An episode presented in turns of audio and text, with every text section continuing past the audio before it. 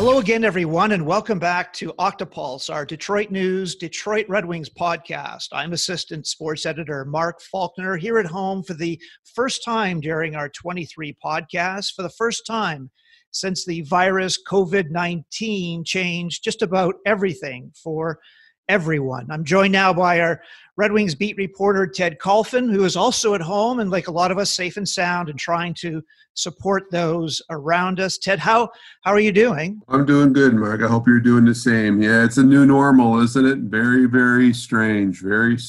Who knew that a few weeks ago we'd be doing this right now at in our present locations. Very strange. Yeah, just doing the the best as can be expected. You know, we're recording this podcast on Friday, April the 3rd, one day before the regular season was supposed to end on a Saturday game against the Tampa Bay Lightning at Little Caesars Arena. Hard to believe, isn't it, Ted? Feels like it's a million miles away from that game against Carolina, the last one that the Wings played it's only on a calendar it's only three weeks or so but it feels like a million million miles away. It just i don't know it's been time's been crawling basically. You know ted if there was no pandemic and if the playoffs were about to begin next week you would be getting ready for the monday or tuesday clear out which has been happening a little more frequently now in detroit. This would be four straight years without the playoffs. And players like dylan larkin anthony mantha Filip Hronek would be off to Switzerland for the Worlds, and Jeff Blashill, who usually coaches that team, would have been completing exit interviews. When you look back, Ted, if there was one thing that kind of went wrong as we were heading to this final game, what would be the one thing that you think really went off the rails? Oh, Mark, there were so many, but it mm-hmm. just so many career low, per, career worst performances. I guess you could say. I mean, there I mean there were still quite a few veterans on this roster, and I think they were counting on those veterans to have a decent season at least, uh, respectable season, provide some sort of mm-hmm. to this lineup. But so many people brought just had t- frankly terrible seasons. I mean, statistically, and the injuries mounted. Uh, it just uh, in a world in a word it, it was a perfect storm in one sense just everything that could go wrong did and they didn't have the depth to overcome it and just the lack overall lack of talent it just all came to roost and that's why they had the NHL's worst record by far. Ted, in uh, Saturday's paper, you ran seven stats that really illustrates where the Red Wings ranked uh, among the 31 teams. The record, of course, you just mentioned, 31st. Goal differential minus 122, that was 31st. Goals for was last. Goals against last. Power play 29th. Penalty kill last 31st. Shots per game, only 27 per game. That ranked 31st as well. So who can you blame for one of the worst seasons since the Wings really became the Red Wings back in 1932, 33? Ken Holland, Steve Yzerman, Jeff Blashill, his staff, the players, all of the above. I'm pretty sure all of the above. All of the above. Sure. Let's let's put it this way: those some of those contracts that Kenny Holland signed, it all kind of came to roost a little bit here this mm-hmm. year. People like Jonathan Ericsson, Trevor Daley, Mike Green before he was traded. I mean, uh, all veteran defensemen that didn't have very good seasons at all, and they were injury plagued. Justin Abdelkader and Frans Nielsen also long-term deals. Neither of them had a good year at all.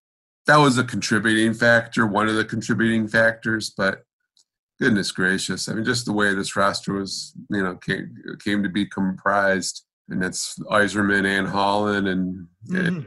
it, it, just didn't mesh. It I wasn't.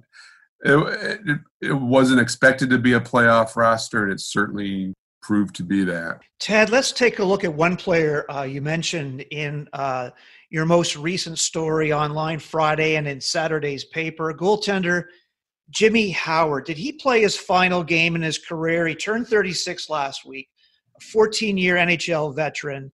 You mentioned his 2 23 and 2 record, a 4.20 goals against average, and only an 0.882 save percentage. You mentioned the team defense wasn't very good in front of Jimmy Howard, but you also said he didn't make a lot of key saves. I'd be awfully surprised. I mean, I don't want to say shocked. I'm never shocked about anything anymore, but I'd be awfully, awfully surprised if he would be re-signed. I, I think they're definitely going to go in a di- different direction, and there mm-hmm. will free agent goalies available. Now, whether Jimmy Howard's played his last game in the NHL, I still wouldn't be totally surprised if somebody gives him a look see in training camp somewhere next year and play a better team with maybe a, you know just a summer to clear his mind and work on some things. Yeah, maybe he can recapture some of his old form, but I I think we've seen the last of him in a Wings uniform. Like I said, I'd be awfully awfully surprised. And what do you make of his career, Ted? I've got some stats here: 14 years, 2.62 goals against average, a really good save percentage, 0.912. 50 games over 500 during that time. And in the playoffs, only 47 games, five games under 500, but his stats actually improved upon his regular season, a 2.58 goals against average and a .918 save percentage.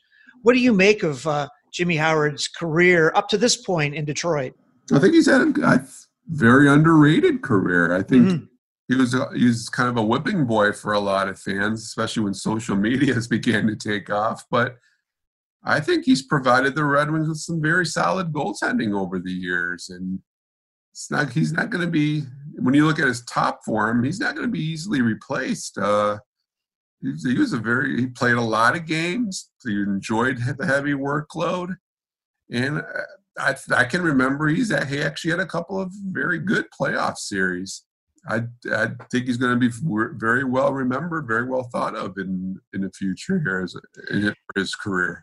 Time now for our uh, interview segment. Today's guests are the Hejduk's, Milan Hejduk, the former Avalanche forward who was a thorn in the side of the Red Wings during that heated rivalry, as well as his son, 16 year old Marek, who was selected last week to join the two year USA Hockey National Team Development Program in Plymouth. We're joined now by Milan Hejduk, a Stanley Cup champion with the Colorado Avalanche in 2001 a 14 year NHL veteran who scored 375 goals in the regular season, the Rocket Richard Trophy winner with 50 goals in 2003, 34 more goals in the playoffs, a former captain of the Avs who retired in 2013, and now whose 16 year old son, Marek, will be coming to Michigan to play for the under 17 national team development program this year in Plymouth.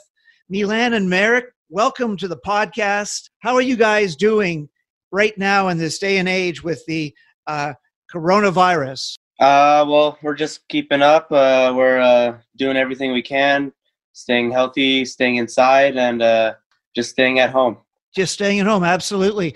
Marek, what was your reaction when you found out that you were selected one of 23 players to uh, to join this rather elite program uh, with USA Hockey? Uh, I was absolutely ecstatic, super excited. Uh, obviously it's a great opportunity and i'm just really excited to go there in august. Yeah it's not until august when things will start uh, getting back to normal and school almost certainly will be starting up again. What's your schedule going to be like uh, between now marek and and the and the beginning of uh, of school? Uh, well currently right now uh, i'm doing online school because uh, everything's shut down um, but we'll see how the rest of the year turns out. I might be going back to school, but uh, then uh, if if the coronavirus it's if it gets better, we hopefully will go back to the Czech Republic for the summer, and then uh, after that we'll go to Michigan and start the season. Milan, how about your reaction? Uh, you've been coaching your sons,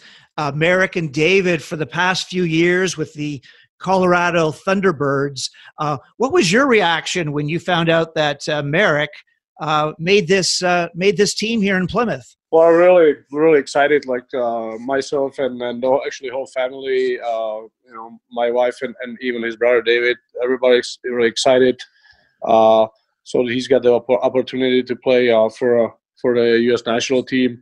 Uh, we knew that he was on the radar for you know they're they're actually mm-hmm. watching mm-hmm. watching a lot of players, and then Marek was on the radar for last couple of years, and then and over the course of this season, we are uh, we are we're seeing the you know uh, uh, national team development uh, scouts and, and and talk to their people and uh, for a while this year. So so we knew he's on the radar, but we didn't know you know how close he is and and and, and what's really going to happen. And uh, and when the announcement uh, came out.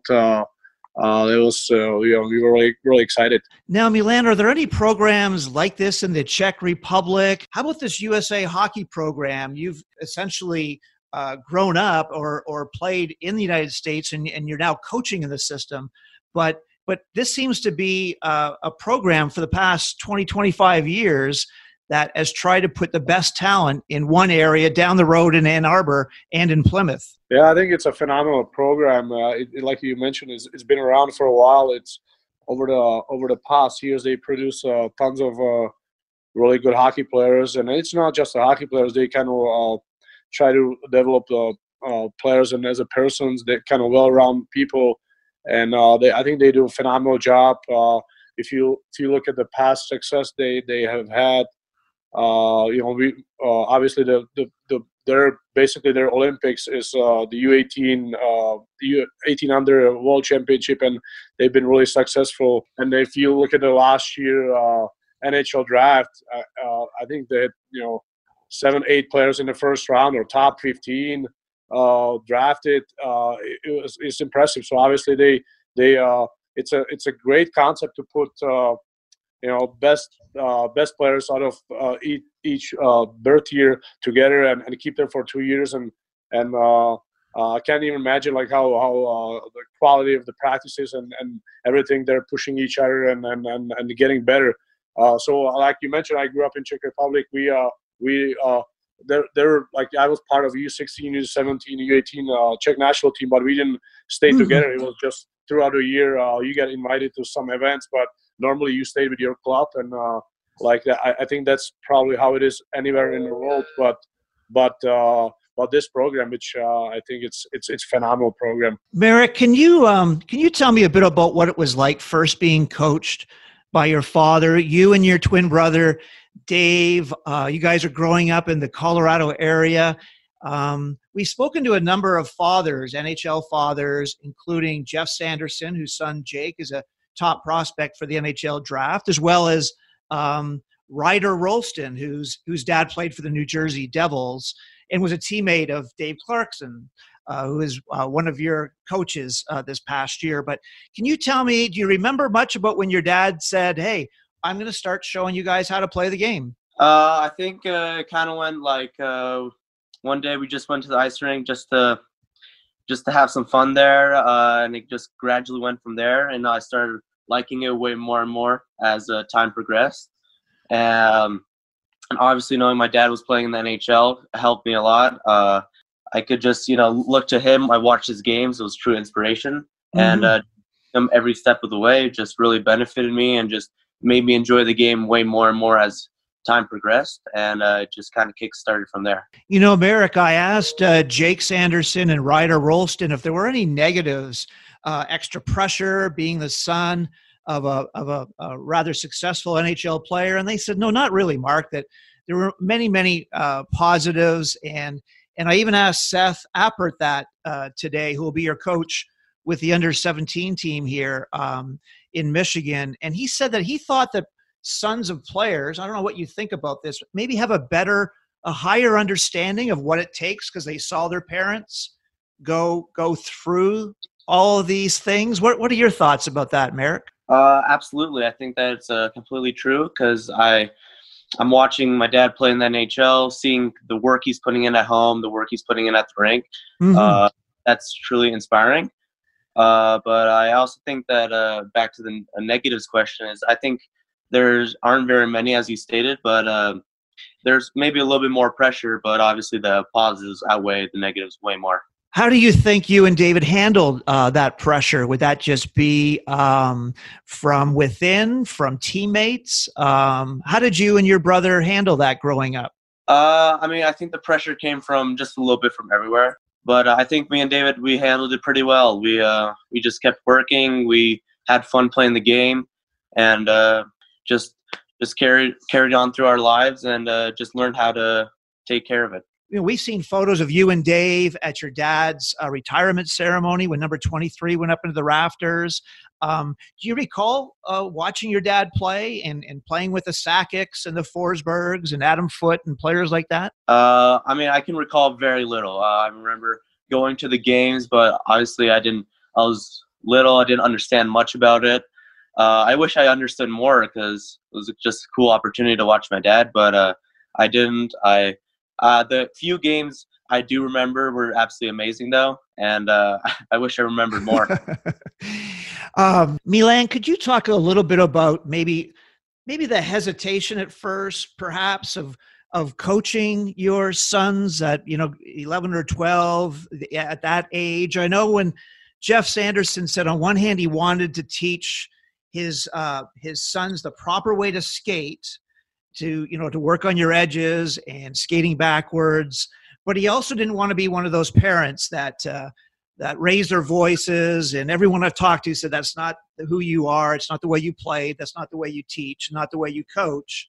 But i just wonder what your thoughts were like did you have any hesitation? Should i be teaching my own sons? Well uh, i mean everything basically started still like when i was still playing you uh, obviously, I mean, you you I brought my boys to the locker room, to the NHL locker room quite mm-hmm. often on the days off, and and and, and whatever we have some uh, fun optional practices and stuff like that. So they they got the taste of the atmosphere and how it's like to be a pro. Uh, so they they probably, I mean, it, it looked like they didn't have any other choice than be a hockey players really but you know obviously they did but like it's just when they when they spent so much time around hockey around the rinks then it's kind of uh, seems like it's a seamless choice to uh, uh, go with hockey. For mm-hmm. me, uh, start coaching.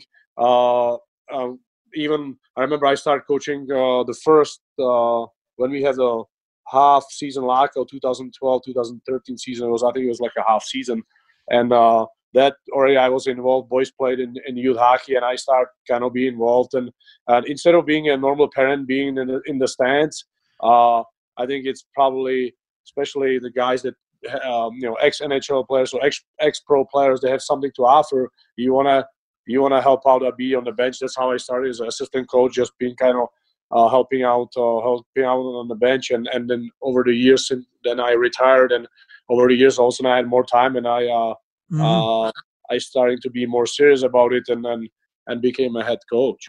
Milan, what are some of your philosophies behind uh, uh, teaching players? On one hand, you're teaching them how to skate, how to play.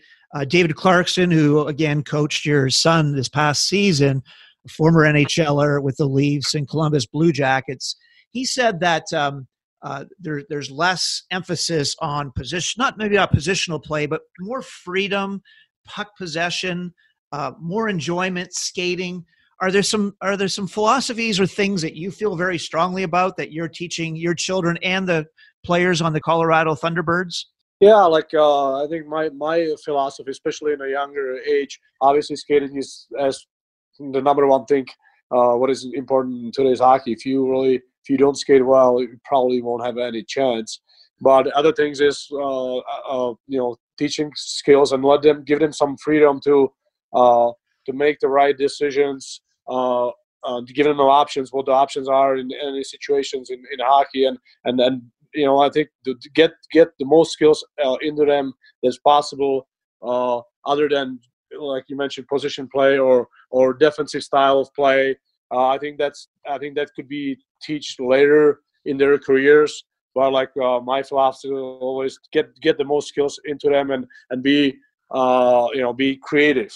Uh, and then you know the structure and being defensive. I you know I don't think that's a whole lot of skills. It's it's more mm-hmm. more commitment that. Uh, uh, at, at, least this is uh, I've been taught like growing up growing up in Europe and uh, and uh, that, I believe that you know get get the most skills in a young age what you the most you can and then then other things will uh, will be easier to pick up.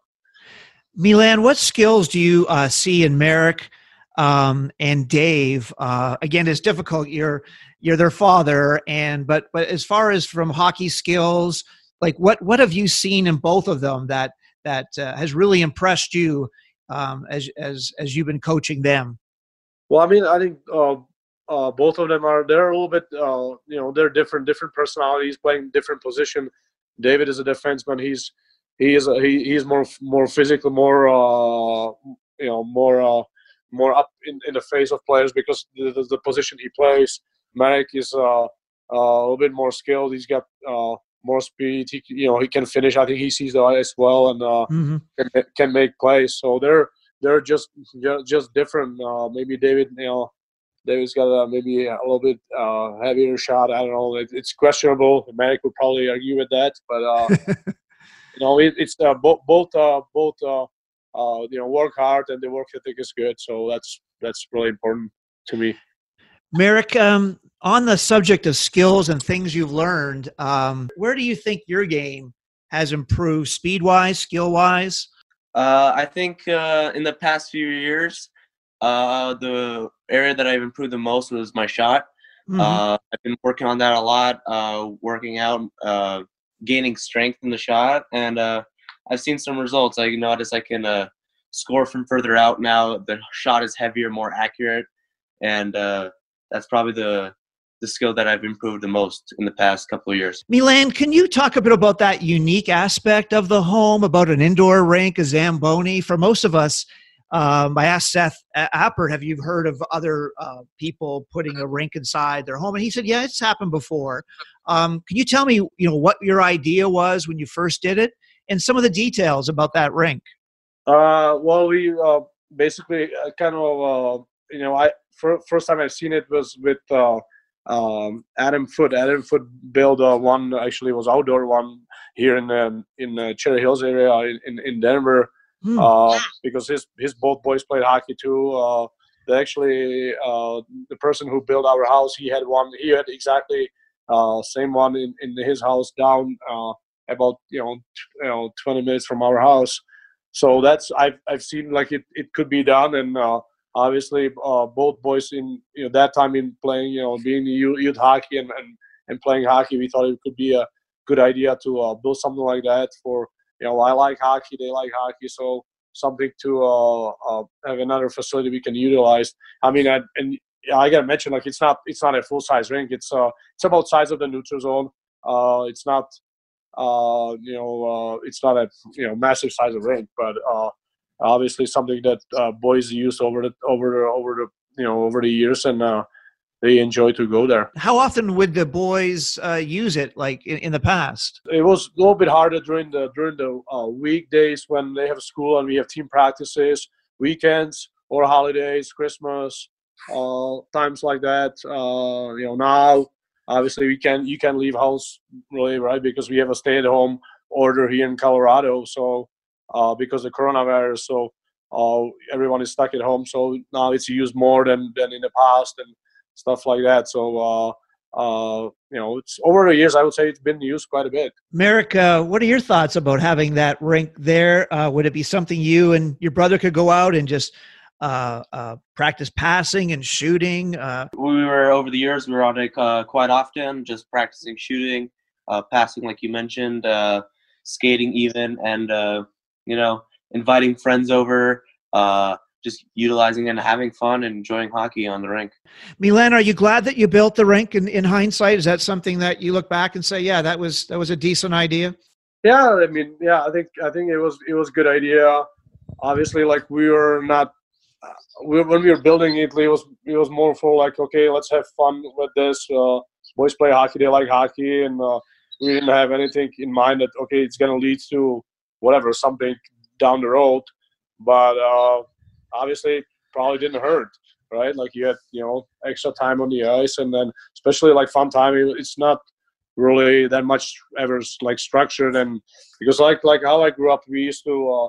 Uh, I I grew up in a in a like apartment buildings, and we had there was like a tennis uh, uh, hard surface tennis court uh, in, in between the apartment buildings, and we used to flood it in the in the winter and and skate there. So uh, I think the whole idea why we built this ring here, it's kind of something like what kids in uh, Minnesota or, or in mm-hmm. Michigan they can they can use it and skate on the ponds and uh, and here in Colorado, I mean in the mountains it's cold, but like in the city it's not as cold that you can really uh, use uh, uh, and skate on the ponds that much. Uh, so this was kind of like something having in your backyard, really something uh, similar what uh, kids in Minnesota have uh, every winter. Milan and Marek, thanks for your time so far. But we couldn't really wrap up unless Marek, we got to talk to your dad just for a little bit about the uh, the rivalry, which you probably you know watched on video, and the Red Wings and Avalanche. Just to give you an overview, uh, Marek, that, that from 1996, before your dad joined the team, to 2002, that's seven years. The Wings and the Avs won five cups in seven years, and and I really want to, uh, Milan, go back to your first year, uh, 1998 99. You guys beat the Red Wings in the conference final, four games to two. Uh, Detroit won the first two games. My question to you, though, is what was it like joining that rivalry? Yeah, these are all uh, the, the good old days. With uh, there was actually no no salary cap, and and uh, before every season, you probably you know could name I don't know six seven teams that actually had a realistic chance to win the cup. The others uh, were not heavy favorites, right? It was a different different times, and and and uh, the rivalry against Red Wings, uh, you know, it was it was phenomenal. Like I uh, I learned very quickly in my first year that games against Red Wings are no ordinary ordinary. they're, they're a little different than uh, the other opponents you had in the league. Uh, because obviously the, the, the history already uh, uh, before I get got to the team and and uh, you know they had already couple tough uh, playoff series behind them with with the fights and uh, and and you know every time we play Red Wings it, it was just like a holiday here in, in, in, Denver because the, the fans got into it. Everyone expect something uh, something more than just a regular hockey game and and everything obviously in, in playoffs everything kind of uh, graduates and, and the intensity is up and, and uh, playing these guys year after year in a, in a, in a, in playoffs and even regular games were just it was a treat. You know, Milan, uh, Darren McCarty said you guys pushed each other to be your best, and there would be some slugfest back and forth. And Joel Quenneville, one of your assistant coaches, said it was where he learned the importance of a shift and the meaning of a shift in high intensity games. What was it like um, playing in those series? Uh, the first two years, again, the Avalanche with you on the team, they met Detroit in the conference semifinal. In '99, you beat them four two, and in 2000, you beat them four to one. The following year, you won the cup. So certainly, uh, your team was learning lessons too about the importance of shifts and and and winning game six on the road and those kind of things. Right, like uh, you, you learn quickly that uh, especially in these uh, you know tough, tight playoff series. Like every every shift matters. and just it comes to little details, bounces here and there, winning uh, winning little battles. It's these all these cliches that, that everyone's talking about. It they're actually true. Like in these tight tight situations.